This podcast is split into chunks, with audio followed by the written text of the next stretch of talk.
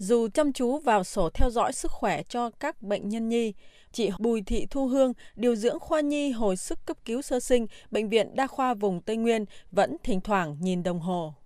Đến 15 giờ, chị lấy bình sữa đã khử trùng đi xin sữa của các sản phụ chờ thăm con, rồi đưa sữa xin được cho các em bé sơ sinh có mẹ là F0 đang điều trị tại đây. Ngoài xin sữa cho bé bú, chị Hương cùng các đồng nghiệp còn thay nhau tắm rửa, thay tã, kiểm tra sức khỏe các bé. Chị cho biết, kể từ khi các bé sơ sinh có mẹ là F0 chuyển lên khoa hồi sức cấp cứu nhi để điều trị và chăm sóc, thì một gia đình mới như đã hình thành ở nơi này. Các nữ điều dưỡng trở thành những bà mẹ bỉm sữa, ngày đêm chăm sóc các con. Những em bé đấy thì không có được ờ, sự ôm ấp trong vòng tay của mẹ. Những cái em bé đó thì hết sức là thiệt thòi. Cho nên là ờ, toàn bộ nhân viên y tế ờ, ở đây ấy, coi cháu hình như con cháu của nhà mình để chăm sóc em những cái tình yêu thương thay thế cho cho mẹ của những em bé đấy một cách tốt nhất có thể tại vì mẹ thì cách ly ấy, thì không thể sử lấy sữa mẹ đưa sang được thì tụi em ở trong này thì cũng ờ, xin sữa có những các bà mẹ mà có sữa dư thì cũng xin sữa đấy và sử dụng lấy sữa đó để cho em bé bố phải đảm bảo cho em bé sử dụng sữa mẹ một cách hoàn toàn cũng chăm sóc các bé sơ sinh ở khoa nhi hồi sức cấp cứu, điều dưỡng Dương Thị Hoa vừa theo dõi sức khỏe của các bé, vừa chuẩn bị các điều kiện để đón thêm hai bé sơ sinh có mẹ là F0.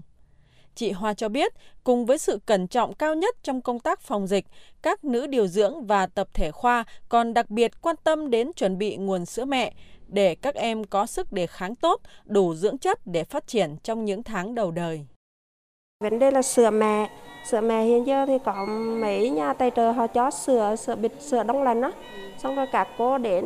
giờ thì cũng rà đóng rồi, rồi trứng sữa lên cho bé uống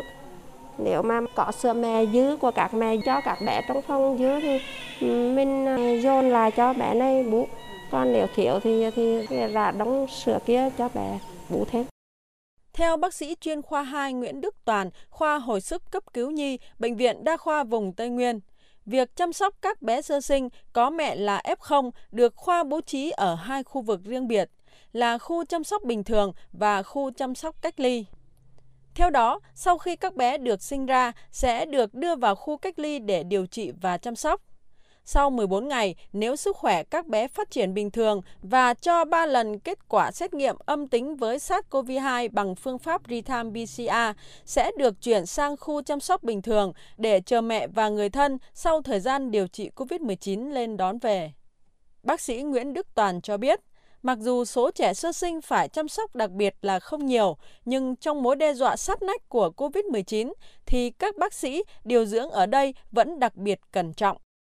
Việc chăm sóc một đứa trẻ mà không có người thân nó rất là cực. Thay vì một người nhà mà có một mẹ rồi á, thì nó đỡ hơn nhiều. Còn đây là chăm sóc toàn diện mà nó lại nằm một cái khu riêng cho nó điều dưỡng phải liên tục đi tới đi lui để mà ngó chứ không thì nó sẽ là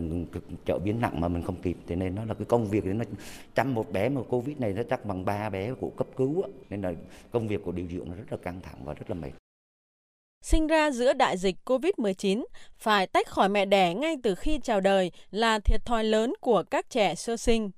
Nhưng ở Bệnh viện Đa khoa vùng Tây Nguyên, các em lại được các thầy thuốc, mẹ hiền bảo bọc.